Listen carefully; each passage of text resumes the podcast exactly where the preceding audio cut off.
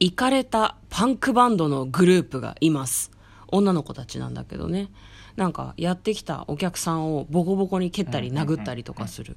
そんなちょっとこうイカれた女の子たちなんですけれども、しかもそこそこ強いんだよね。うっかり誘拐されてしまうんです。はいはいはい。で誘拐されて彼女たち一体何をされてしまうのかと言いますと私たちに何をするの彼女たちがされたのは魔改造魔改造そして彼女たちは闘技場へようこそということで、はいオーディエンスがたくさんいる廃車置き場の闘技場に誘われるわけです、ね。なんか右手に武器を装備されてるわけですね、これね。そうですね、でその闘技場を仕切っている人が「選手たち準備を!」っていうふうに言うと、なんか手同にじくね、そう魔改造された人たちが出てくるわけですね、こそうれね。なんですよ、まあ、だから言うてね手手をちょん切られちゃって、そこに武器を埋め込まれてしまうんだよね、うんロケットパンチとか打てるようにされちゃうわけですなるほよど、なるほど。女の子たちなの打にちて、打ちて、ロケットパンチ。そうそうそうそうまあ廃車置き場で繰り返される殺戮バトルやってやってやってやめまくれっていうことでね。 7つの会議 そとうそうそうかじゃないっけそれで売って売って売りまくれってあんたが奪った手足と命の代償を支払わせるわバーストマシンガールこの復讐常識外未体験ゾーンの映画たち2021っていうことでね。来ましたよ。やっぱり未体験ゾーンの映画たちでしたよ。ねいよいよこのシーズンが来ましたね。来ましたね、はい毎年恒例ですからねはいということで今日も映画の方妄想していきたいと思います嫁と向こうのトレーラードライビングドライビングはい始まりましたトレーラードライビングこの番組は映画の予告編を見た嫁と婿の夫婦が内容を妄想していろいろお話していく番組となっております運転中にお送りしているので安全運転でお願いしはまい、す、手もトレドラサブスタジオの方からお送りしております。なんか私おかしかったそうね、なんでジャジャンをしたのかなっ ていう。まだ早いよっていう。ちょなんか、はい。うんちジょっとャジャンはこの後ですね。この後ですねここでジャジャン、はいと。バーストマシンガールはい。はい、とうこと今でね日妄想する作品ですね。2021年1月29日公開91分の映画です。先ほど申し上げましたように、あれですね、あのー未体験ゾーンの映画たちという、まあ、未体験のうん。映画、は いそのままなんだけど、はいなんかこう、構成とか演出とか、も物語とかが、こんな映画、今まで見たことない、いい意味でも悪い意味でもみたいな感じの映画をやるミニシアター系の企画なんですね。懐かしいですね。ヒューマントラストシネマ渋谷。去年見に行ったね、うん一本一本だけだっけ去年一昨年か去年一昨年一か昨年か一昨年見に行ったんだよな、なんかね、あの、最近は、あの、この、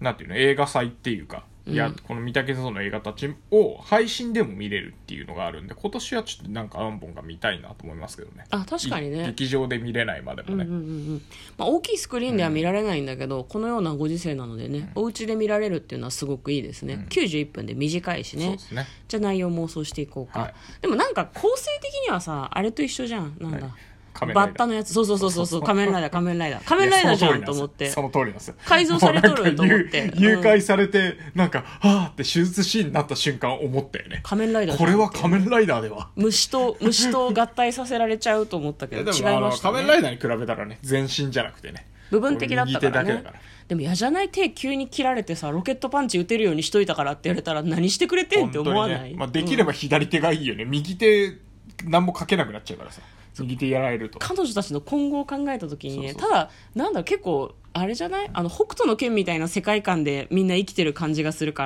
ら、ああ、世紀末っぽいう感じん、ね。右手でフォークを持つ必要はないんじゃないかな、わかんないけど魔改造されてっけどこされでもさ、もともとさ、パンクバンドの子たちなんでしょこれ右手やられちゃったらさ、演奏できないよね、これね。 まあできないでしょう完全にね。。パンクバンドには戻れないですよ。もう闘技場で一生働くしかないんですよ。手だけなのかな足とかもやられてるかもねあ足かどうだろう足はでもセーフっぽいけどねこの画像を見る限りはわかんない。こう緊急事態になったらお腹のとこパカって開いてそっからロケット弾出るみたいなのないああーかなるほどねなわかんないけなんかど。ブースト起動とかあってほしいよねすごい速く走れるとか。もうもう一段レベルアップするみたいなああ、なるほどね。どの程度改造されたのかちゃんと教えてもらってるかどうかちょっと分かんないもんね確かに、えまあ多分斧ついてたりとかあと火炎放射器使ってる人もいたからねねだからそういう意味では彼女たちがこう装着された武器はそういうのと比べるとミニマムな感じかもしれないうんね、そう直接殴る切るみたいなのしかできないような気もするねうんまあ、あとはあれだろうね、体格的にあんまり大きい武器を手に装着されても多分振り回されちゃってあんまりうこんう、確かに確かに上手に戦えないんじゃないかなと思いますね結構バイオレンスシーンとかも多そうな映画だわね、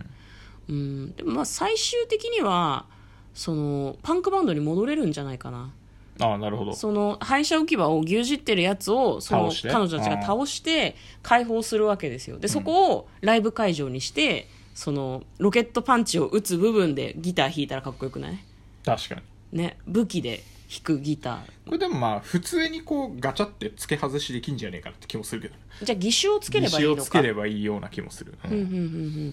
それでまあパンクバンドを再びやることができて、で彼女たちがリーダーとしてこの廃車置き場を牛耳るみたいな感じの世界観でどうですかあそれもいいですねなんかラストシーンはバンドで終わるんだけど、なんかバンドが終わった後にあの街中で悪さしてるやつらを見つけて「おいお前ら」って言ってこう、女性陣がバーって横並びして「んちょっと来い」っつって、 な